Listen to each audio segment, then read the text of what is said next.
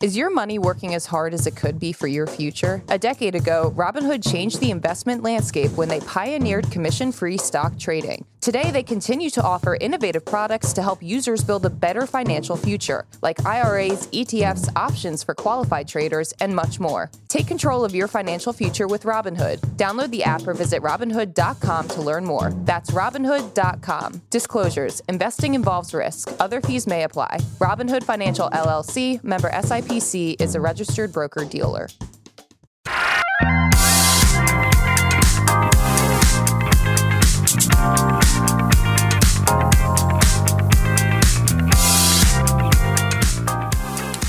Good morning, Brew Daily Show.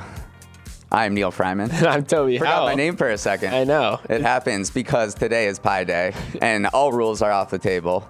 Actually, all rules are on the table. I've been preparing for this day for a while. So. Yes, we hinted at this yesterday, but Toby loves pie, the food and the irrational number. Um, and I don't know how you got so good at this, but Toby, how many digits of pi do you know? I know 30, and it's from fifth grade. Uh, we did a pi rec- rec- recitation contest, and it's just stuck. So right, I I think we have to. I'll do it really fast. Do it fast. 3.141592653358979323383279. And that's all I got. Nothing That's pretty more. good. Nothing more. I feel like you could go to at least 100 with that pace. I know. It's just enough to impress people and not enough to make people think that I just sit at home. Impress people or weird them out. Yeah. Well, it's a fine line. It's it's a fun little hobby, but I do have to say you have a long way to go to beat the world record holder. It's this Japanese guy who in 2006 re- recited 100,000 digits of pi from memory. It took over 16 hours. Absolutely insane. he. It honestly le- sounds he's a legend. meditative at that point. Yeah. Yeah, he does say it's a meditation. He actually says that, you know, lo- pi for him is this spiritual north star, and he recites 25,000 digits of pi Wow. every single day to kind of get in the right mindset. It's truly beautiful. New, should, we, should this be a new pre pre show yeah, routine? we just keep adding digits every show. All right, so happy Pi Day, everyone. Toby, that was pretty impressive. Uh, we got a really packed show. Uh, we're talking the latest inflation report. There's some controversy over Samsung's Moon camera. Of, So all, of all things. And we are going to pay tribute to a convenience store legend. Let's do it. But first is obviously uh, this banking, potential banking crisis. Um, and I want to start off with some good news that the threat of a banking crisis seems like it's in the rear view, rear view mirror right now. We can all focus on March Madness and St. Patty's Day, which is all we really wanted this week. Instead, we got a potential banking crisis, but uh, that seems to have evaporated. Just a quick recap of the past 48 hours, what's happened. Uh, feel free to interrupt me at any point. But the Fed, uh, remember, moved on Sunday to backstop Silicon Valley depositors and offer loans to banks who are facing a cash, cr- cash crunch. There was a lot of jitteriness in the markets yesterday, specifically around these regional banks, whether they would face a bank run like SVB. And they tanked yesterday. Uh, regional bank shares were down 50, 60%. Uh, First Republic Bank was down 60%. But this morning, we all woke up. A new day has dawned. Fears of a crisis have evaporated. Regional banks are way back up. Uh, the most closely watched one of those, First Republic Bank, uh, is up nearly 50% in pre market trading as we're talking uh, about this right now. So it certainly feels like a, a banking implosion has been averted. Yeah, it's weirdly good news after a whole slate of bad news over the, the past four days or so. Uh, one angle that we really haven't talked about yet in this whole banking crisis is kind of how handicapped the cryp- crypto industry has been Yeah. by some of these bank failures. So, I mean, if we go back to actually before this crisis started, Silvergate Bank was this really crypto friendly bank that that failed. Um, and then Signature Bank is also a very crypto friendly bank that failed on the heels of uh, SVB. So, what does this mean for the, the crypto industry? What does this banking crisis mean for the crypto industry? And honestly, to me, it means the crypto industry has some some squeaky wheels right now. And by that, I mean that losing Signature and Silvergate really meant a loss of liquidity for a lot of uh, crypto companies. And what it, basically these banks what crypto friendly means in this context is that they could process real-time pay they have real-time payment processing platforms which means 7 days a week 24 hours a day which is kind of a hallmark of crypto you could exchange crypto for for fiat and so losing those these two big uh, players in the space yeah, the, the wheels the wheels are a little squeakier. There's not as much liquidity in the space. Okay, but how do you explain the price of Bitcoin? It's absolutely gone parabolic recently. It's almost at $25,000 right now. The crypto market is back over a trillion dollars in value. Uh, you know what the heck's happening? You're Yeah. saying that this shows that the crypto market is imploding. We've we've been through this crypto winter, and yet on the heels of this banking crisis and two crypto focused banks going belly up, Bitcoin Bitcoin's on a tear right now. Yeah, Bitcoin's up 21% in the last five days. Damn. Yeah, Ethereum's up 17%.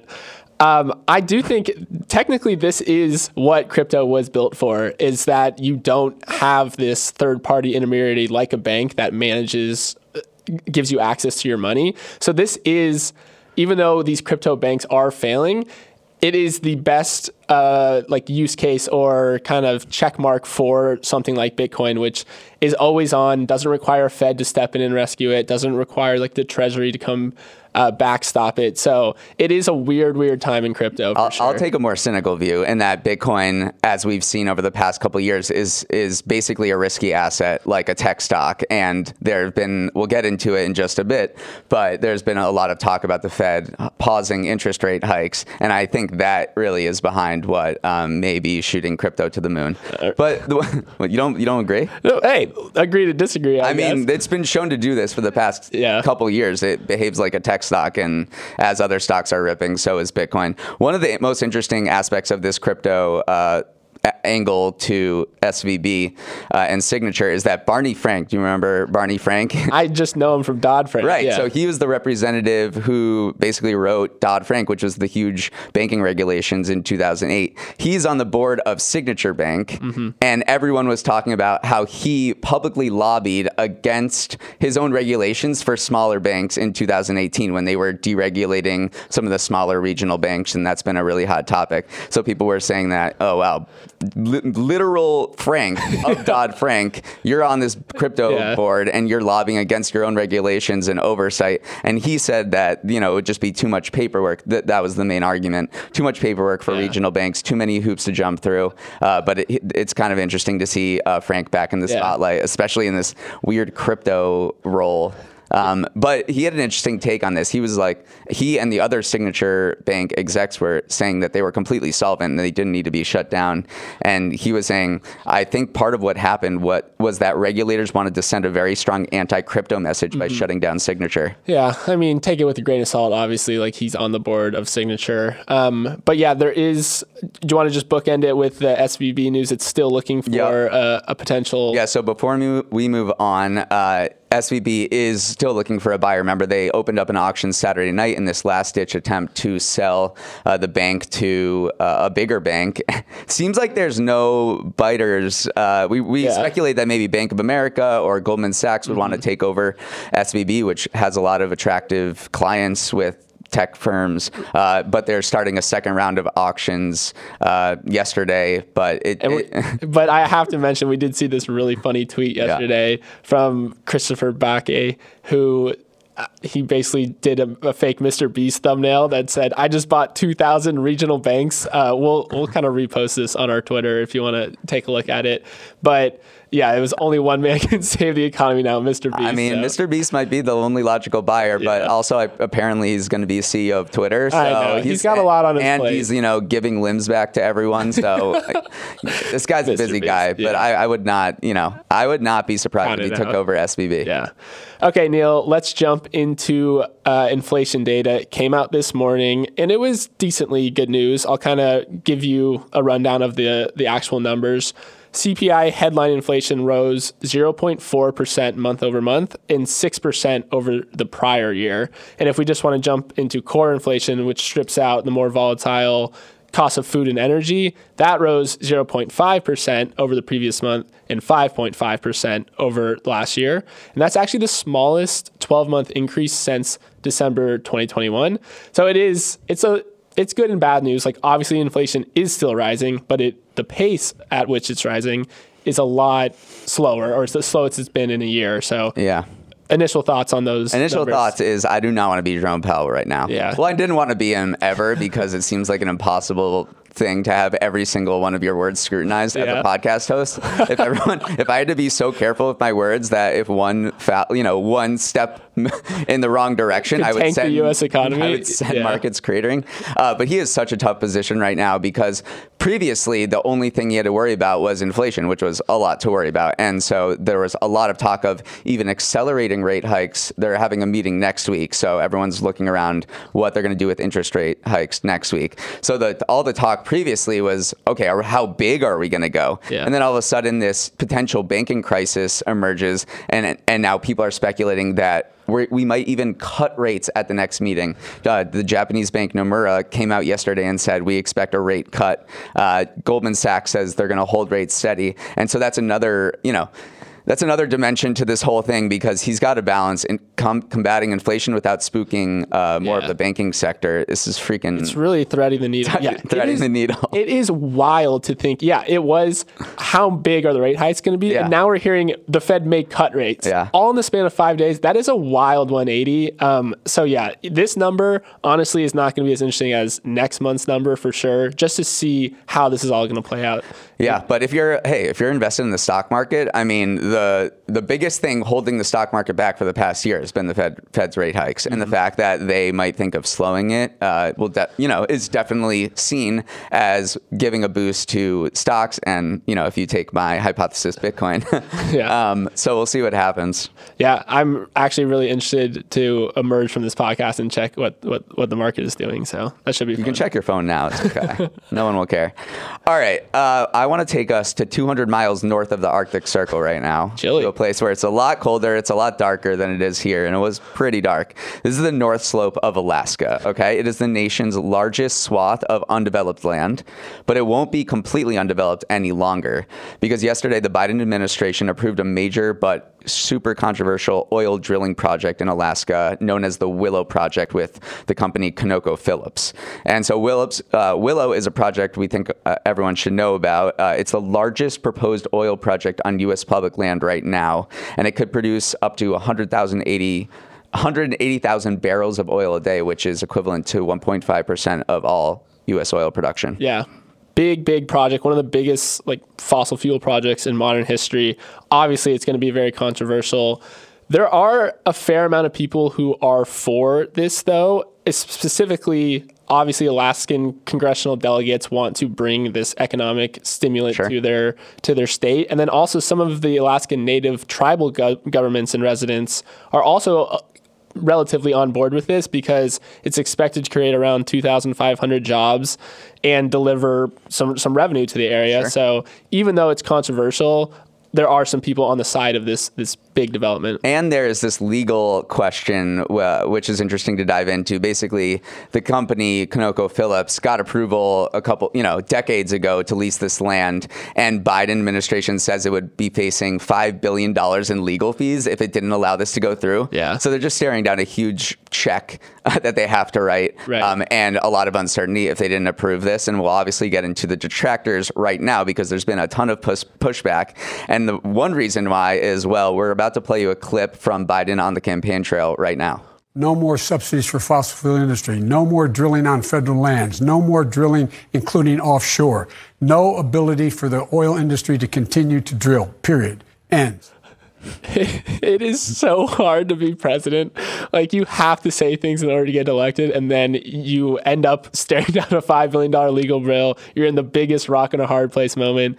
I mean, that was a tough soundbite for Biden though, because he just unequivocally says we're not going to drill, and then here he is. Yeah. drilling. Uh, so environmentalists are absolutely hammering this plan because they're saying, okay, Biden, you said you would get to, uh, you would slash emissions by half by 2030, and now you're literally producing the equivalent of, you know, 1.7 million passenger cars Yeah. uh, over the same period, over 30 years of this project's shelf life. Right. So, and and you passed the Inflation Reduction Act, which was this amazing uh, climate bill uh, that does a lot to, you know, fuel. Uh, uh, uh, give subsidies to green energy projects, and he, they're saying that this completely undercuts that. Right. And a lot to be fair to Biden, he's he's kind of trying to have his cake and eat it too right now because the other half of the news that this development was going forward is that he declared the Arctic Ocean off limits to oil and gas leasing. Um, and he's also imposing more regulations to protect 13 million acres. So he is trying to hedge his bets here. Obviously, that never really works because his base is still just pissed that he he approved this. For sure. And before we move on, we have to talk about the other big oil company news of the of the week, which is Saudi Aramco. Yeah. I mean, what is there to say? This company is so freaking massive. Uh, they announced that they brought in 161 billion in profits last year, and the CEO said this is probably the highest net income ever recorded in the corporate world, which is the What least f- humble brag thing I've ever heard. I mean, what what else are you supposed to say? Like, it's actually crazy. Oil's had a, a huge year. The the instability in Russia has kind of pumped the prices up. Yeah, 161 billion. It's hard to wrap your your mind It's, around. it's almost three times what ExxonMobil brought in over the same year. And everyone was saying that ExxonMobil's profits were gargantuan and we couldn't even believe it. And then Saudi Aramco just goes uh, and says, okay, 3x hold, hold my beer. Yeah. All right. Uh, crazy numbers. But before we jump into the next story, we're going to take a quick break.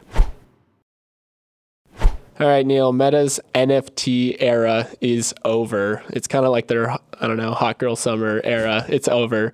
Yesterday, uh, Meta announced that it's officially ending its tests with minting and selling and sharing NFTs on Instagram. The writing was on the wall here, Neal. NFT volumes are down over 90% from their, their highs.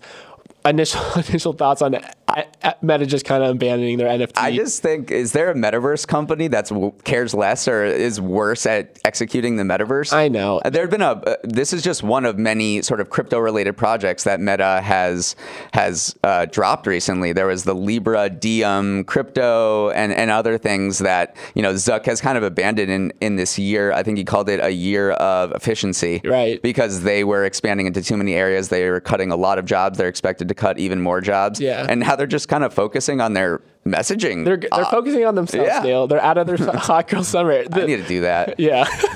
I need It's a year of efficiency. I think it's almost summer. starting a podcast. Yeah, the reason why it's so uh, just kind of frustrating for a lot of NFT proponents is that when Instagram announced this, it's so tantalizing for the NFT industry. Instagram has over a billion users, um, nearly two billion users. Yeah.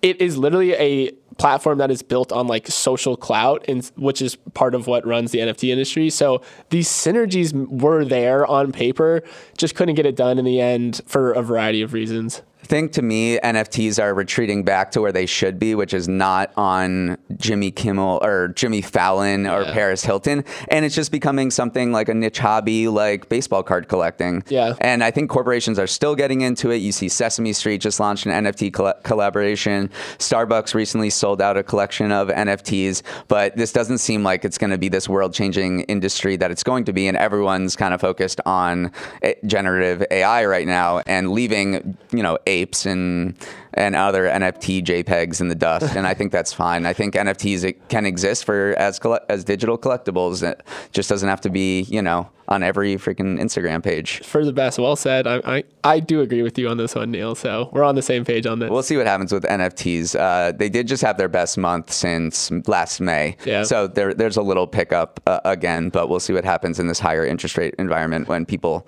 can't shell out millions of dollars for a, for a JPEG of a rock. Uh, another fun story that we had to touch on, and this came to us from Reddit. yeah. Yeah, so a Sam, it's about Samsung and its claims to take epic moon photos, and they may have just been taken down by a redditor. Samsung is being accused by this user of misleading advertising and f- and of fake moon photos using this 100x space zoom feature. So basically, you can you read the post, so you can tell me if I'm getting this wrong. But basically, this guy or this user, this Reddit user, claims that Samsung is overlaying existing images of the moon when it's advertising that it's only you know increasing the resolution of a of a moon photo you already took. Right. And first of all, I love this guy's or person's username. It's I break photos. So it's, eh. it's literally them taking down some of Samsung's photos. We're watching a clip right now of the the test the Reddit user did was was he actually had a picture of a fake blurry moon on their computer, mm-hmm. zoomed all the way in, and there was no details to capture. It was intentionally a blurry photo, and yet the Samsung image that showed up after it was enhanced was a perfectly detailed moon. So it kind of there was, has long been speculation that maybe Samsung was fibbing its photos a little bit with Right. this, but this seemed to prove to a lot of people that yeah, there was a lot more kind of software generation going on than Samsung let on. Apparently, there's a long history of moon photos because it's really hard to take uh, moon moon photos from the Earth because of just the light and the way. It's pretty far away. So there's a, there's been a lot of scandals over the years about you know companies saying that they can take really high resolution moon photos. Looks like Huawei a couple of years ago, that Chinese phone company, was also accused of kind of fibbing. It's a great the- marketing technique for sure. Right. Yeah, taken t- moon photo taken from an iPhone, blah blah blah. But no, it does seem like this whole AI infused photography, which is called computational photography, which include you know where software and processors touch up an image in very significant ways, is becoming sort of this huge debate in photography going forward. So it's kind of you know you can talk about this as like a small Reddit post of bringing down Samsung for misleading marketing, but I think it, we'll see a lot of these debates in the future. Right. The in- most interesting part of this is that probably back in the day, fakeness was a binary. Like a photo was either real or it was fake. Like it was either doctored or not. But now it's so blurry. Not not to make a pun on on the moon photos, but it's a blurry spectrum right now where these optically captured like software generated photos technically your phone is it is software it is enhancing it in certain ways so where is the line between like okay this is a fake photo and this is a slightly touched up photo It's what we are talking about with your trend piece last week about the glamour filter, the beauty filter. Um, where's the line between real and fake? I know i'm not looking as glamorous today right, let's Thanks bring us back to the up. real world because my head just exploded a little bit. That's a fun story, though. Okay, just to finish off uh, this show today, I want to talk about Masatoshi Ito. He is the billionaire uh, 7 Eleven uh, magnate who turned 7 Eleven into a global giant. We got news that he actually passed away on Friday. Uh, so, a couple of news outlets were kind of looking in, back at his life. So, I just want to take you through some of the, the highlights from this Guy's guy's a life. business legend. He's just extremely lay it out interesting dude. Yeah. Okay. So he was first a very successful entrepreneur in Japan. He started a chain of one-stop shops in Japan, and then on a visit to the U.S., he saw 7-Eleven and struck a deal with their Texas-based owners to kind of bring it back to Japan. It's almost like a reverse shoe dog thing where Hmm. uh, Phil Knight brought the Japanese shoe to America. He brought the American brand 7-Eleven to Japan. From there, he uh, became their majority shareholder and grew it into an absolute global juggernaut. There's more than 83,000 7-Eleven stores worldwide, over a quarter of which are in Japan. And I thought Crazy there were a lot of 7-Elevens here. I mean, you can't go down a block to see it. So I can't imagine how many there are there. But I, I talk to friends who come, you know, go to Japan and come back, and they're like, "Yeah, 7-Eleven is actually legit. There, the hype is real. It's so cool. Yeah, we onigiri uh, rice balls, which we love onigiri." it's so good. These little, they're little like triangles of rice with some filling and Mm. chicken or, or tuna. They look absolutely delicious. One of my life goals is to go to 7-Eleven in Japan and get some You of can these do it. onigiris. Yeah. So one of my favorite facts before we go about uh, Ito uh, is that he was forced to step down actually a couple decades ago after the company paid off the yakuza who were threatening to extort him and uh, you know disrupt the annual shareholders meeting. And apparently that's a thing uh, Yeah. that a lot of uh, This was back in- extortionists do. 1992. Yeah, crazy, crazy wrinkle to this guy's life is that apparently 7 Eleven was potentially paying off these kind of Japanese gangsters in order to uh, ensure that they won't disrupt their shareholder meeting. So, you know, what a guy. Cheers to a legend. Uh, rest in peace. Thank you for bringing 7 Eleven around the globe. And I have very fond memories of eating taquitos from 7 Eleven uh, late at night at University of Maryland. uh, I think that's all we got for the show. Nice job, Toby. Good show today. Um, remember, we love hearing, seeing your emails. I think we got an email late last night at 11:30. That was just a super nice email. Yeah. Um, so I think it was Caroline. So shout out Caroline. We want to hear from everyone else because we'll respond. So you can reach us at morningbrewdaily at morningbrew.com. And as always, we have to shout out our amazing crew in the back. They're freaking rock stars. Uh, the show's producer and editor is Emily Milliron. The show's technical director is Joe Hampton. Our super supervising producer is Bryce Belloff. Our music maven is Kelsey Jones. Hair and makeup is taking off for Pi Day. Better, Damn. better memorize those Yeah, better memorize it because that is a little sketchy. And then Devin Emery is our chief content officer, and our show is a production of Morning Brew. Great show today, Neal. Let's run it back tomorrow.